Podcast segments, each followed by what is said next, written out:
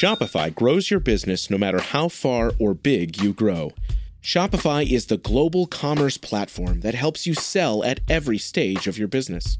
Whether you're selling your fans' next favorite shirt or an exclusive piece of podcast merch, Shopify helps you sell everywhere. Shopify powers 10% of all e commerce in the US. Allbirds, Rothy's, Brooklinen, and millions of other entrepreneurs of every size across 175 countries. Plus, Shopify's award winning help is there to support your success every step of the way. Because businesses that grow, grow with Shopify.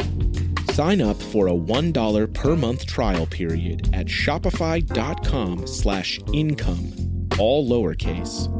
Go to shopify.com slash income now to grow your business, no matter what stage you're in.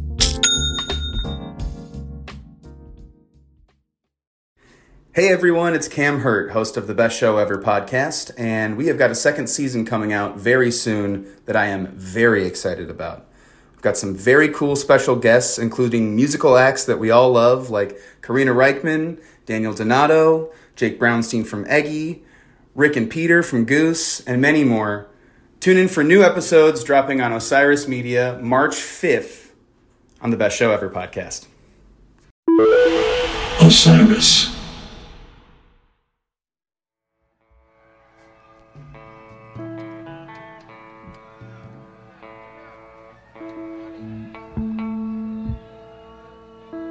Okay, hey everybody. Welcome back to the latest installment of 36 from the Vault's mini season. I'm Rob.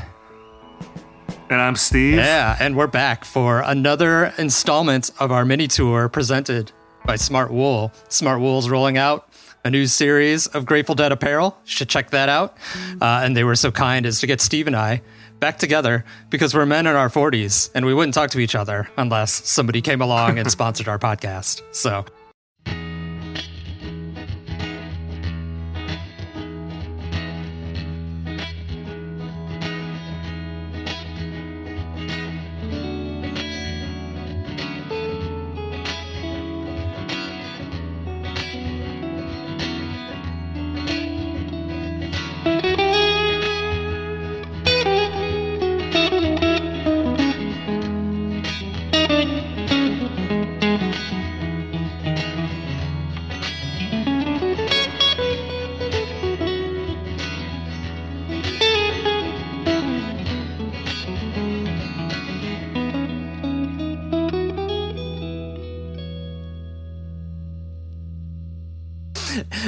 catching up on all the exciting things that happened in the jam band world since we ended the original run of 36 from the vaults. And uh, Steve, your next pick was a uh, momentous occasion in the jam band world. Set shockwaves Oh, yeah. throughout Was the jam scene.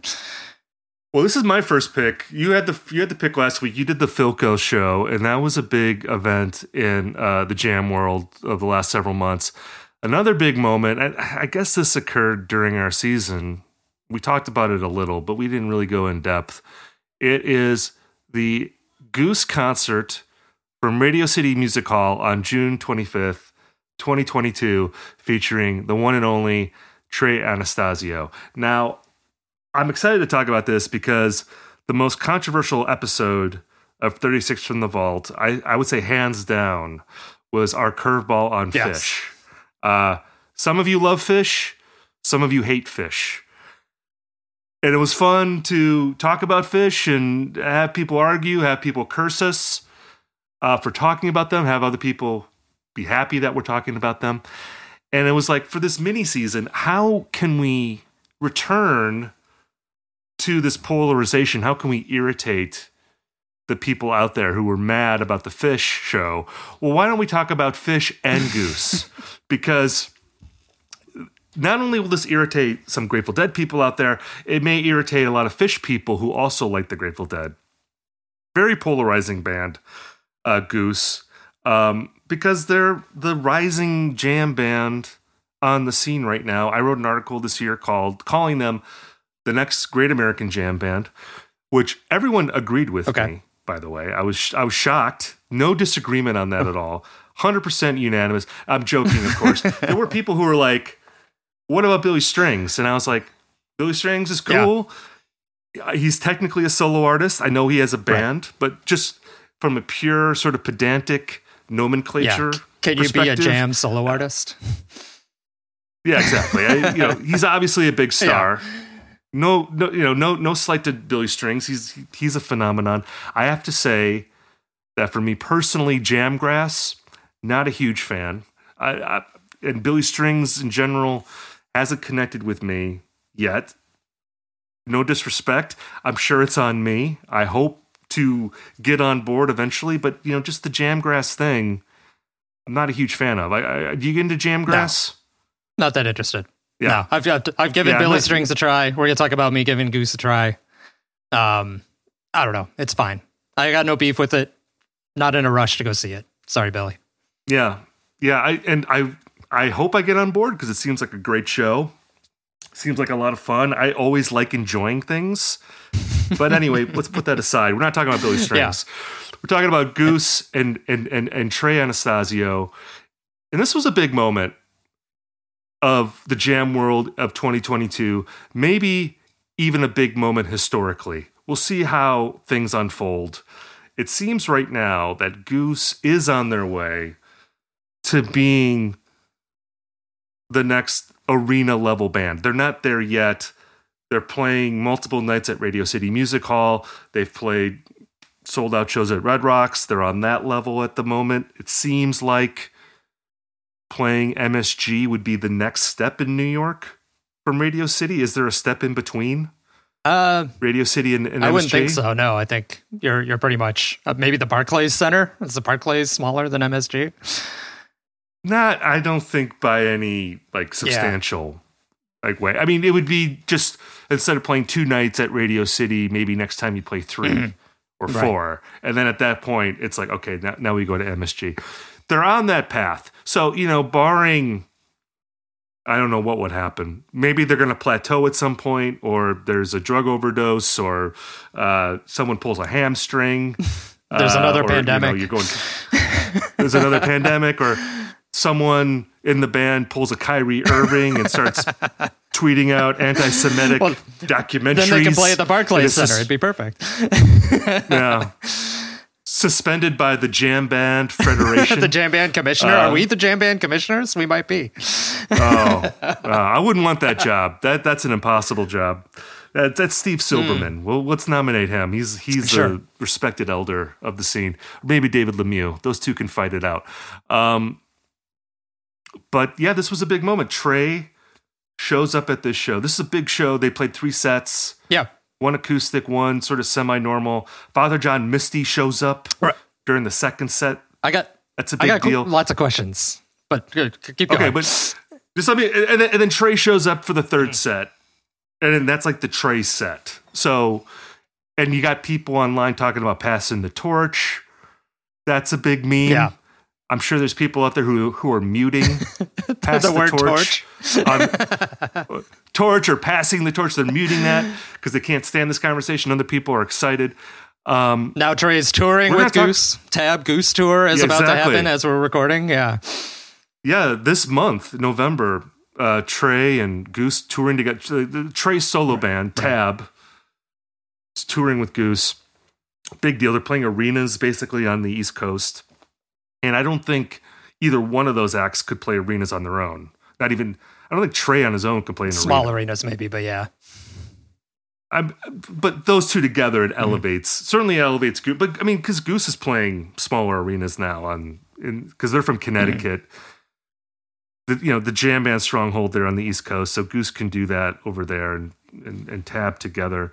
Um, we're going to focus specifically on the song "Hungersite" here because that is the most dramatic moment of the show. But I'm just curious, you know, you I don't want to put words in your mouth. I would describe you as a goose agnostic at the yeah. moment. You're you know you're not a hater, you're not a fan. You're sort of like, okay, where is this going?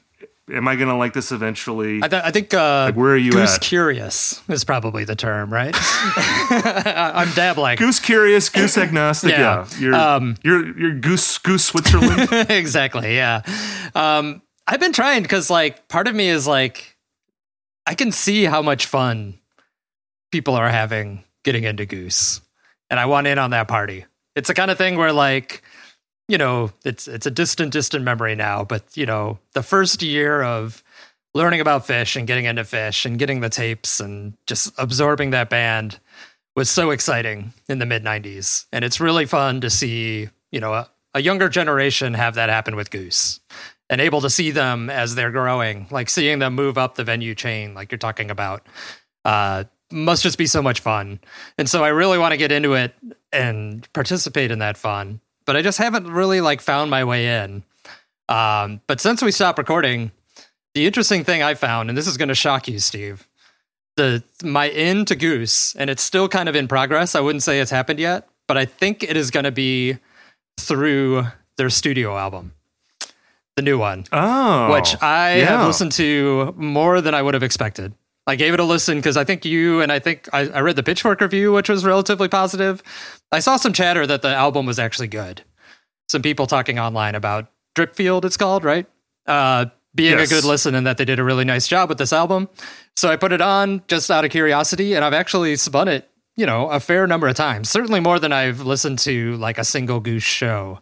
Because I kept listening to Goose shows and not really kind of bouncing off of it, not really finding anything to latch onto. But I actually I think I really like the album, which is like, as you know, totally opposite to my perspective on Phish. And to some extent the Grateful Dead, which is like the studio albums you don't need them. like you can totally engage with the band through their live shows and the studio albums are like, you know, artifacts that aren't that important or that relevant. But um, yeah, I don't know if you have insight on this, but Goose seems to be a, a, a pretty good studio band, and it has helped me start enjoying their material more, their songs more. Like the song we're talking about today, Hungersite, I think sounds great on that record. Yeah, I mean, I, I, know when I interviewed Goose for my feature that ran earlier earlier this year, I, you know, I asked them about studio albums versus live and uh, how what what are their expectations that fans are even going to care about their studio records and and Rick who's the lead singer and guitar player and main songwriter he was very upfront about how he takes the studio very seriously and that he likes recording at least as much as he likes playing live so it does seem like something that you know they're not just going in, in the studio and, and, and, replicating their live show. That there is something about uh, recreating, uh, uh, you know, doing something separate on record from what they do live. And uh, I'm gonna get this wrong. I should have had this ready to go. Like the, the guy who produced their record has done indie rock stuff. Like he's done like the last bunch of like Craig Finn records. I think that like uh, like Joe Russo is involved in that. It's like this upstate New York dude who like does a lot of kind of like folksy, rootsy type mm, records, okay. and um, you you can I think hear that on on Dripfield. I also think Rick and um, Peter, who's the mustachioed sidekick in the band, the other guitar player and keyboardist, he's like the George Harrison of the band. He writes some songs, but not as much right. as Rick. I think they're both good songwriters. Um, like good pop rock tunesmiths, right. uh, where the songs do work if they're just four minutes that, long. They don't need to be. That's minutes. the thing I think I was missing by listening to the shows first is that you know, like any jam band, that gets lost a little bit. Like a song like Hungersite is going to go, you know, 15 to 20 minutes, it seems like most versions I saw. Um, by the end of the jam, I've already forgotten what the actual song sounds like. So, being totally unfamiliar with the band. So, in a weird way, just having the songs is now helping me appreciate, you know, what they bring to the table. And the thing is, like, they actually do have in their songwriting, at least, I think maybe less so in their jamming, but definitely in their songwriting, like a unique approach to being a jam band. Like, they're pulling from influences that, you know, Phish is not, or the Grateful Dead is not. Uh, they're bringing some new elements in, which is always what you need to be, I think, to be the next big jam band. You have to have your, you know, you need to be familiar and uh, inspired, I guess, by the jam band ancestors and giants, but you also need to introduce something new. Otherwise, it's just you know, another band doing, you know, carbon copies of Shakedown Street every night. Yeah, I mean, I think their strength is that they're not pretending like they live in the 60s, which is what is always a pitfall for a lot of bands like this in the jam and in the indie jam mm-hmm. world, you know, like where I feel like, oh, you're trying to recreate the 60s and 70s type scene and you're drawing on the same influences that the Grateful Dead had or or that Phish mm-hmm. had and with Goose it's pretty obvious that they're products of like the aughts and 2010s, right. like indie music of that era, which makes sense because they're guys in their like late 20s and early 30s. Uh, so yeah, Bon Iver is going to be an influence. Like Vampire right. Weekend's going to be. They cover uh, Arcade uh, Fire in this show. Uh, yeah, our, yeah, pre-cancellation Arcade right, Fire, just, by the way. I don't know if they're still doing Arcade Fire songs. um, and you know, Father John Misty is right. an influence. And Father John Misty actually shows up and uh, does "I'm writing a novel" from the first Father John Misty record, which Goose had already been covering. Yeah, I didn't realize that they had been covering that. I was really baffled by this appearance by Father John Misty, uh, which is also a really funny thing, and we'll get into Hungersite next and Trey. But I was trying to think this through. Is Father John Misty actually more famous than Trey to non jam band people? Like, I feel like he's a pretty well known guy. Uh, and yet, in, in this show, they have this long explanation of like, hey, that guy's named Father John Misty. You should go check out his records. Where right. in the meantime, right. they, you know, when Trey comes out, everybody just, you know, flips their shit. so it's just such right. a weird, yeah. you know, backwards uh, version of like the fame of these two guest stars would be anywhere else. It's definitely a testament to um, how sheltered in a way maybe the jam band community can be, or at least segments of it that you know, Trey's obviously very famous. I understand why people would be excited in this audience to see him. But yeah, I, I thought that too. It was, it was funny that people that I think it's Peter says, yeah, this Father John Misty guy, you should listen yeah. to him. Uh, you know, and it was clear from the audience reaction that a lot of people had no clue who he was, or or maybe they just didn't care.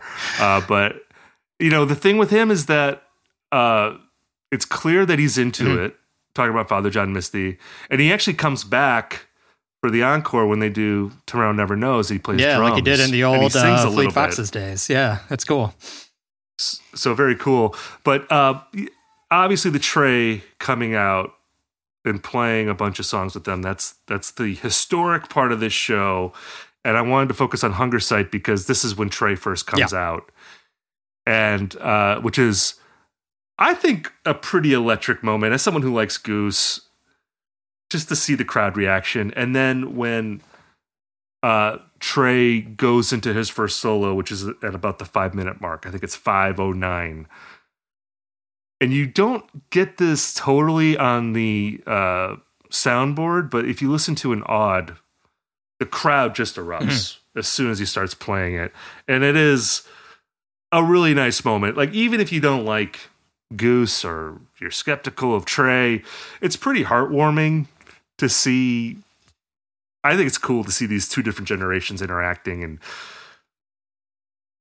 I want to get your take on this. I, I, I, put this in the outline, and you said you had an opinion on it. To me, the, there's something very mutually beneficial about mm-hmm. this because obviously, on one hand, it elevates Goose. You know, you have one of the most famous jam band musicians ever arguably like the greatest living one. Oh, I guess just not counting like the guys in the Grateful Dead, like Weir and Lesh, but outside of that, you have Trey acknowledging these guys. But then there is also something about Trey associating himself with the with the hot young thing that has a lot of energy to it and being accepted by mm-hmm. that. It did remind me a little of like, and I just wrote a book about Pearl Jam, but it reminded me of like Neil Young and Pearl Jam. I think there was a similar thing there, like where Neil Young gave Pearl Jam gravitas, and Pearl Jam kicked Neil in the ass a little bit, or at least exposed him to an, an audience that might not have cared about him otherwise. Yeah. Is that an insane comparison well, I think to that make? last part is the difference, and maybe this is just so we've talked about that appearance before. Also, very pivotal in my music development. Neil Young and Pearl Jam playing together on the MTV Awards. Um, but my react when also doing an album together and then doing but... the album, yeah. Um, my my reaction to that appearance was why am I wasting my time with Pearl Jam? I should be listening to this guy because I was like I hadn't heard of Neil Young. Like I was what that was 94, right? 93, 94. 93. So I was 14 years old and I was like like holy crap, this old guy is doing like what Pearl Jam does, but man, it sounds even better. I'm going to listen to this guy instead.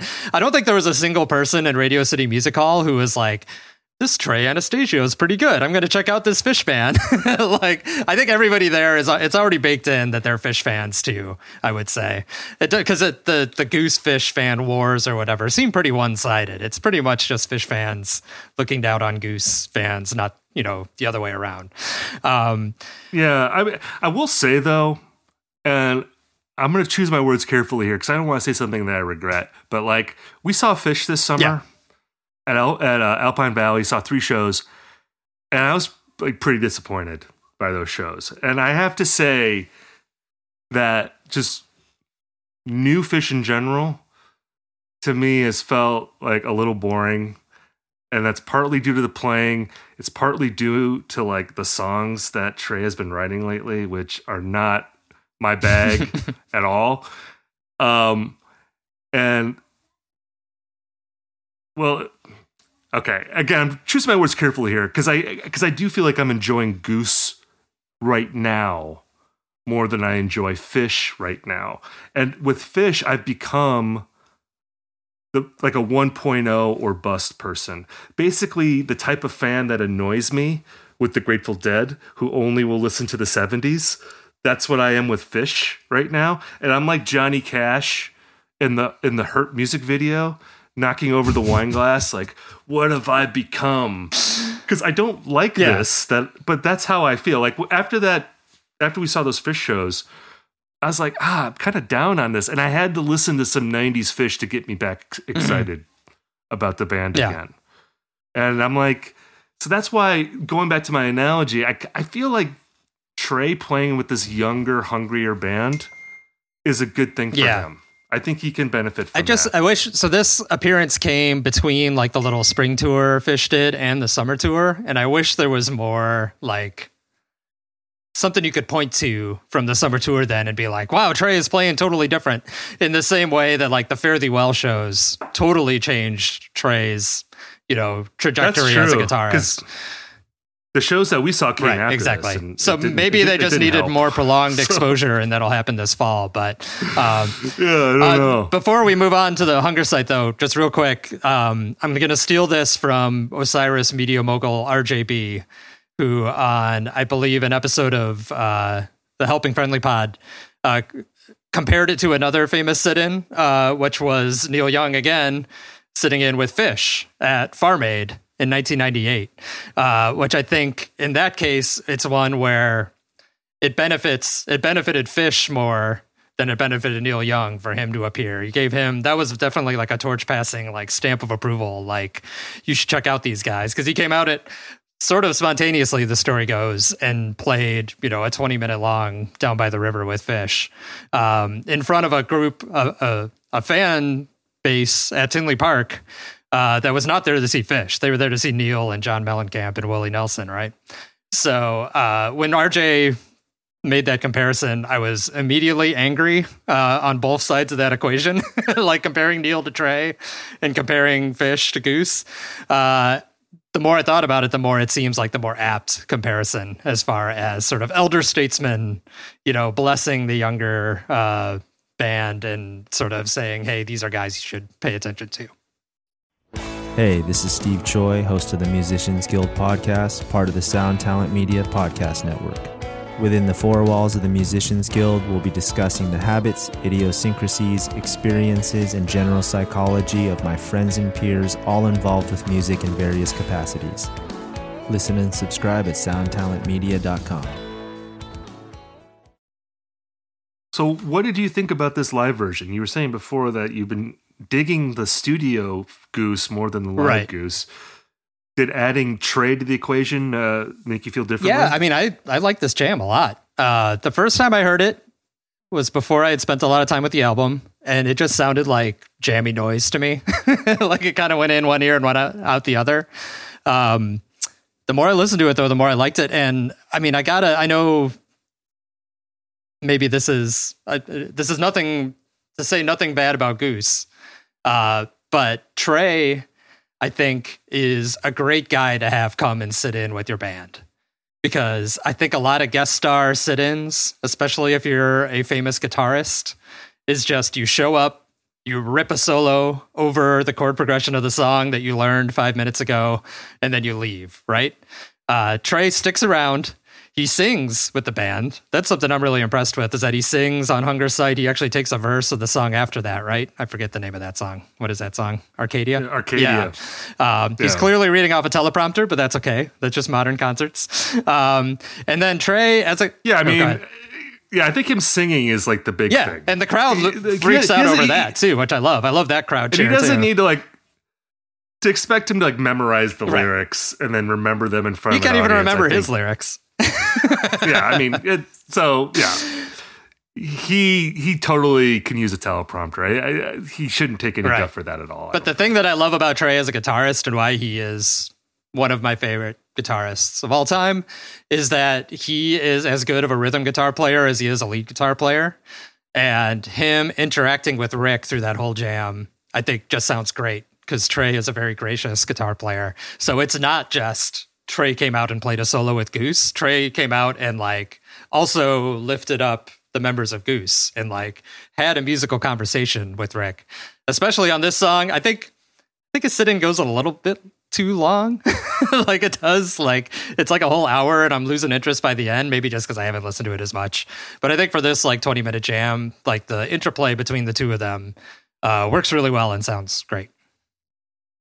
Yeah, it's hard for me to analyze this purely in musical terms just because I think the gesture that Trey makes is so heartwarming that it just it makes it hard for me to be objective. I I I I just think there's so much generosity of spirit in this performance for the reasons that you were saying as well that Trey has his moment having a solo but it seems like he's working with the band as well.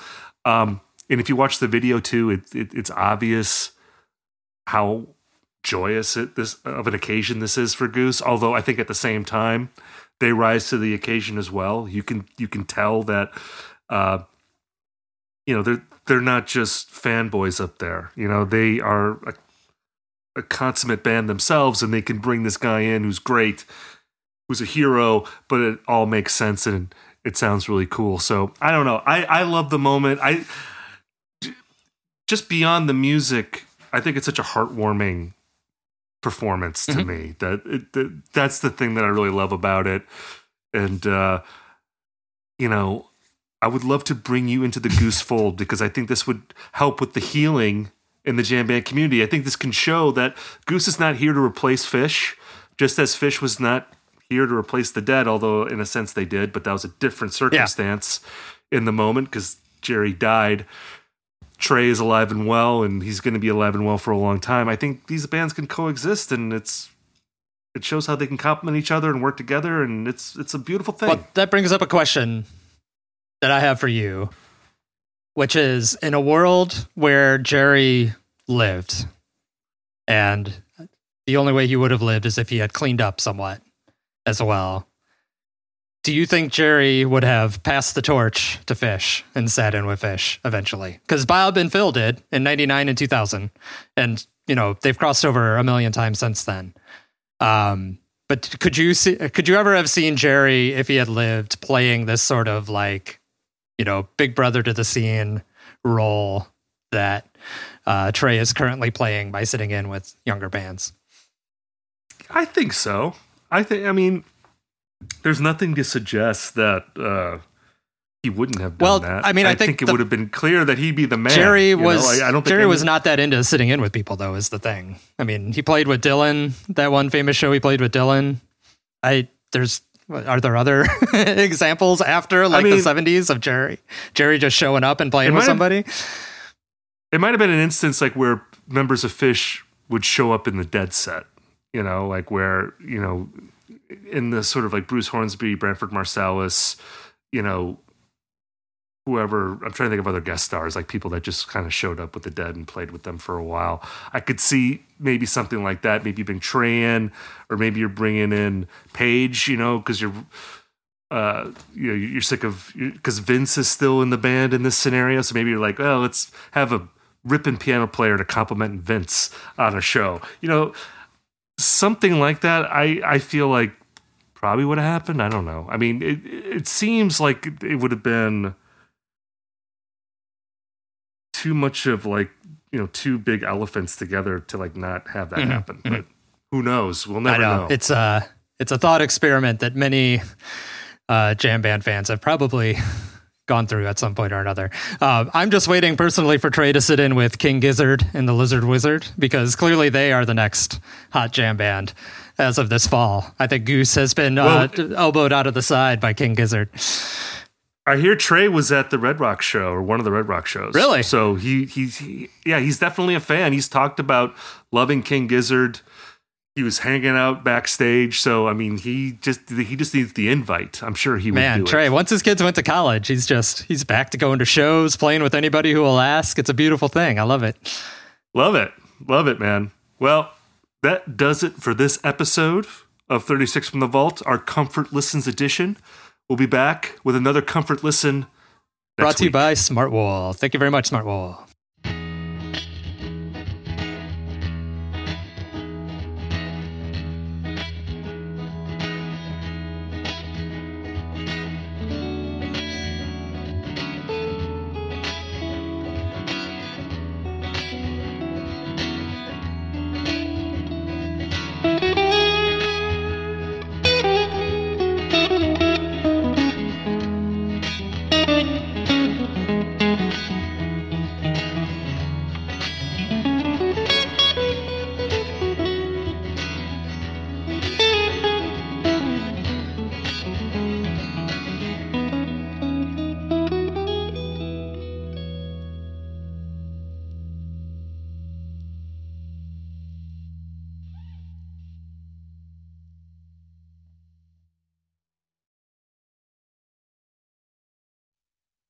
Osiris. Hey, this is Aaron from No Simple Road. I'm inviting you to come hang out with Apple, Mel, and I as we talk with the musicians, artists, chefs, authors, and beyond from the world that turns us on. We're reaching into the improvisational music scene, the psychedelic culture, the festival world, and getting to know what makes the people tick that create those scenes. Come join us on the long, strange trip over at No Simple Road. This is Chris DeMakes, guitarist and vocalist for Less Than Jake, and host of Chris DeMakes a Podcast, a songwriting podcast where every week I'm joined by an amazing guest to break down the writing, recording, and release of one iconic song from their career. In our giant evergreen back catalog of episodes, we've had rock legends such as Dee Snider and Huey Lewis, punk rock favorites like Mark Hoppus, Fat Mike, and Brett Gurewitz, and up and coming artists of today such as Liz Stokes of the Beths and Genesis Owusu. We've had guests from all genres and styles of music, and I guarantee that if you peruse our back catalog, you'll see several episodes that'll make you say, Man, I gotta hear that. Whether you're a fan of music or a creator of music yourself, you'll take away a whole new appreciation for the songs you know and love. Chris DeMakes a Podcast is available for free on all the places you could possibly listen to podcasts, and new episodes come out every Monday.